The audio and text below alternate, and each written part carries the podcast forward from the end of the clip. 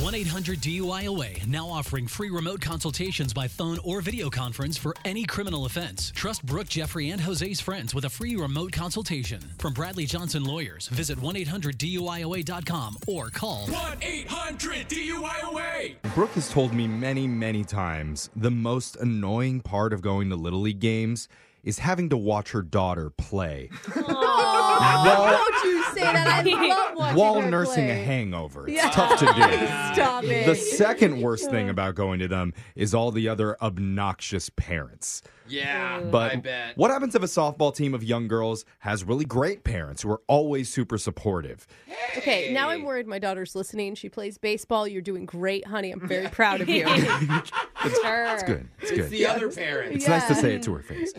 But we're going to have to make some stuff up for Okay. those good parents out there. And that's what happened when we call a Little League softball coach and Mm. tell her about the strict new rules going into place for the parents. So she better get on board in your brand new phone tap right now. It's another phone tap. Weekday mornings on the 20s. Hello. Hi, my name is Titus Canby. I'm from the Little League Association. Oh, hi. How Hi. are you? Good. This is Coach Sharon, right? Yes, yes, it is. Hey, Sharon. So um, I know we haven't met yet, but I was actually out at one of your games recently. And Oh, great. I must say, you have a tight little squad of girls there. Thank you. Tight knit group. They seem to get along and gel. Looks like they're having a lot of fun. Yes, yes, that's the idea. While I was sitting in the bleachers with some of the parents, I did hear a few inappropriate comments. really?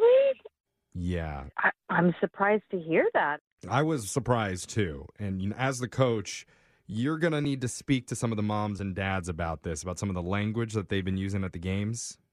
Absolutely. I mean, I can say something so it doesn't happen again. Right.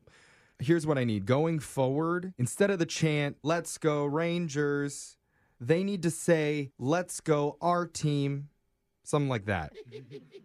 Okay. And then you need to add on, let's go your team.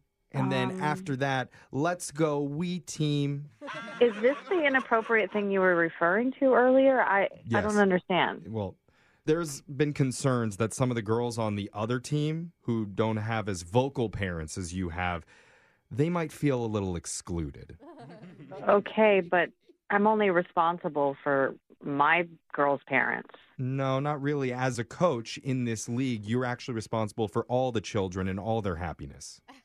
I think that you're being a little hard on me. I mean, I can only coach my girls. I this call is me being easy on you because Oh. what my boss wanted to do is suspend all the parents and not have them at the next two games. Just because they said "Let's go Rangers" and that Whoa, wasn't uh, okay. We don't need to repeat the inappropriate language on this call. I think we know What? what the term was. Nothing was inappropriate about that. That that's our team name. Okay. I also noticed some parents cheering for their specific children. What's wrong with that? That's their kid. All right, well, of course. Sure, that may have been okay back in the 50s, but when someone shouts, You got this, Jessica, or You can do it, Sawyer, that's That's hurtful. normal. That's what you do. You support your child. Yeah. I mean, Supporting your child, sure, but what about the other children? I So nowadays, we just need to alter it a tad, all right? Encourage the parents on your team to say, Let's go, Jessica, and all her other friends. that sounds like a really long version of just chanting for your own kid. No, well, that way it doesn't make any one girl feel bad for not hearing her name. Uh, are you serious? You could chant for every single girl by name. That's ridiculous. We could do that too. Let's go, Jessica and Stephanie and Carol and Fiona and. Oh. But see, that's going to take too long. The girls are not going to feel bad just because they hear another parent cheering for their own kid. Oh, okay. So you're a child psychologist all of a sudden. Interesting. Are you? Oh, wait. Are, are, are you trying to shame me now for not Oh being my a child God. psychologist? Do you know how ridiculous this sounds? I mean, just listen to yourself. Wait, It sounds to me like you think you're superior to everyone else on the baseball field. Excuse me? That's just how I'm feeling. Where are you getting You can't argue with how I feel. My feelings are my own. Okay. my feelings matter. This is ridiculous. Oh, now my feelings are ridiculous. Right now, yes. You're not even thinking about the girls Wow. anymore. You want me to tell the parents that they have to cheer for somebody else's kid and they have to remember all their names? This Look, you don't have to do it that way. Just go with something generic. Like, you can do it, everyone. Let's all get a hit. Oh. Hold hands and smile, then together go and sit. what? That includes everybody. Boundaries, boundaries, boundaries. Stop. Nobody is going to be cheering boundaries. Well, it's inclusive. They're going to laugh at this. Well, I, I think they are going to laugh at this when they hear it on the radio. You're right about that. What are you talking about? I'm talking about the radio station that I work on that's doing this phone tap on you. What? Yeah, because my name's Jeff from Brooke and Jeffrey in the morning. And this is a prank phone call, Sharon. Oh my God.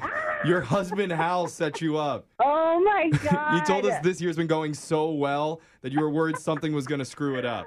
Oh, well, you know, boundaries, boundaries. There we go. Now we're now we're in the spirit. Wake up every morning with phone tabs. Weekday mornings on the 20s. Brooke and Jeffrey in the morning.